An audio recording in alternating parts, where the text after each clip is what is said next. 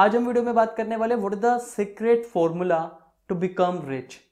आप अगर wealth generate करना चाहते हो तो उसके पीछे इक्वेशन क्या है। तो देखो दे आर नॉट मैनी, काफी सारे नहीं है, लेकिन हाँ एक ऐसी इक्वेशन है जो सच में आपको अमीर बना सकती है। इवन uh, आप इसके बारे में जानते भी हो, इसके बारे में पढ़ते भी आए हो।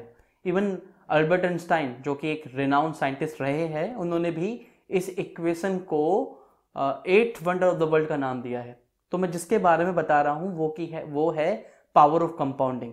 ओब्वियसली हम लोग पढ़ के आए, काफ़ी कॉम्प्लिकेटेड नहीं है, सिंपल है। आपको कि इवन uh, हम लोगों ने ये क्लास ट्वेल्थ में भी पढ़ी है। सिंपल इंटरेस्ट का फॉर्मूला, कंपाउंड इंटरेस्ट का फॉर्मूला होता क्या है कि आप सौ रुपये इन्वेस्टमेंट कर रहे हो, सौ रुपये लगा रहे हो, पहले साल मान लीजिए आपको बीस परसेंट का उस पर रिटर्न मिलता है तो सौ रुपये की वैल्यू एक सौ बीस रुपये हो जाती है। दूसरे साल में मान लीजिए उसी एक सौ बीस रुपये पर आपको फिर दोबारा बीस परसेंट का रिटर्न मिलता है, तो दूसरे साल में उस एक सौ बीस पे आपको चौबीस रुपये का प्रॉफिट मिलता है। नहीं, दूसरे साल में जो फंड पूरी वैल्यू होगी, उस सौ रुपये की जो वैल्यू होगी वो एक सौ चालीस रुपये होगी। लेकिन यहीं आके अनफॉर्चुनेटली हमारे और आपके टीचर आके रुक जाते हैं और कंपाउंडिंग की डेफिनेशन खत्म हो जाती है। लेकिन इसके बाद जो इक्वेशन है वो इक्वेशन आप लोगों की वो इक्वेशन की जो माइंडसेट है वो आप लोगों को अमीर बनाती है। अब होता क्या है, देखो उसी सौ रुपये को मान लीजिए अगर आप पचास साल के लिए इन्वेस्टमेंट करते हो, बीस परसेंट का रिटर्न मिल रहा है आपको। मैं देखो ये फिगर सिर्फ कंपाउंडिंग की डेफिनेशन या कंपाउंडिंग को समझाने की वजह से फिगर आप लोगों के सामने रख रहा हूँ। कम ज़्यादा आप कर सकते हो लेकिन जो उसका महत्व है या जो उसकी इंपॉर्टेंस है वो सेम रहेगी। तो उसी सौ रुपये को अगर आप पचास साल के लिए लगाते हो तो उस सौ रुपये की वैल्यू मालूम है आपको कितनी होगी पचास साल के बाद, अगर बीस परसेंट का कंटिन्यूसली रिटर्न मिलता है नौ लाख रुपए।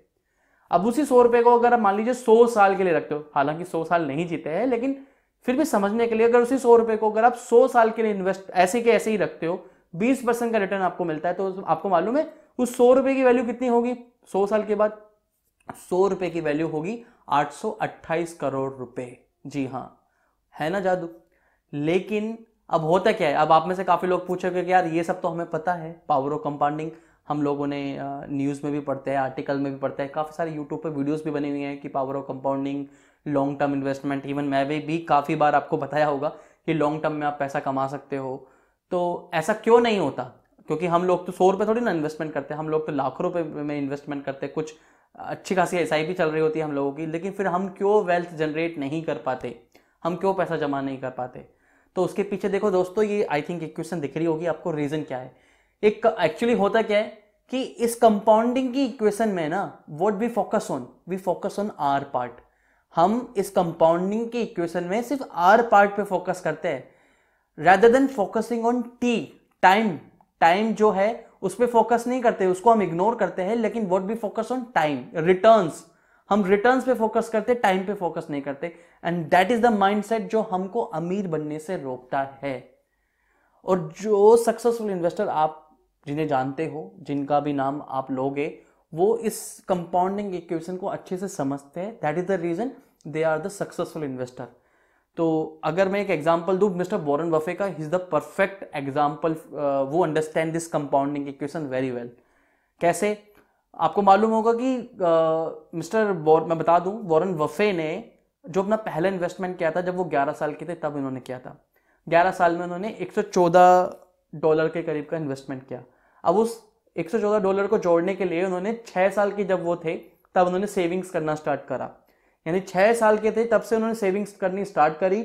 ग्यारह साल के जब हुए तो वो उन्होंने पहला इन्वेस्टमेंट करा एक एक सौ चौदह डॉलर्स का, और इन्वेस्टमेंट को कंटिन्यू करते रहे। और आपको बता दूं कि जब वो बावन साल के हुए उसके बाद उनकी वेल्थ जनरेट हुई है, जो उनकी मेन जो उनकी रियल वर्थ जनरेट हुई है उनके इन्वेस्टमेंट पे, उनके बावन साल के बाद होने के बाद जनरेट हुई है।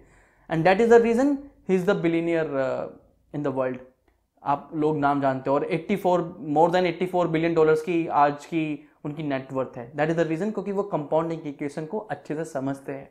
तो मोरल ऑफ द स्टोरी दोस्तों यही है इस एग्जाम्पल से कि we should focus on not on R in the compounding equation, we should focus on time।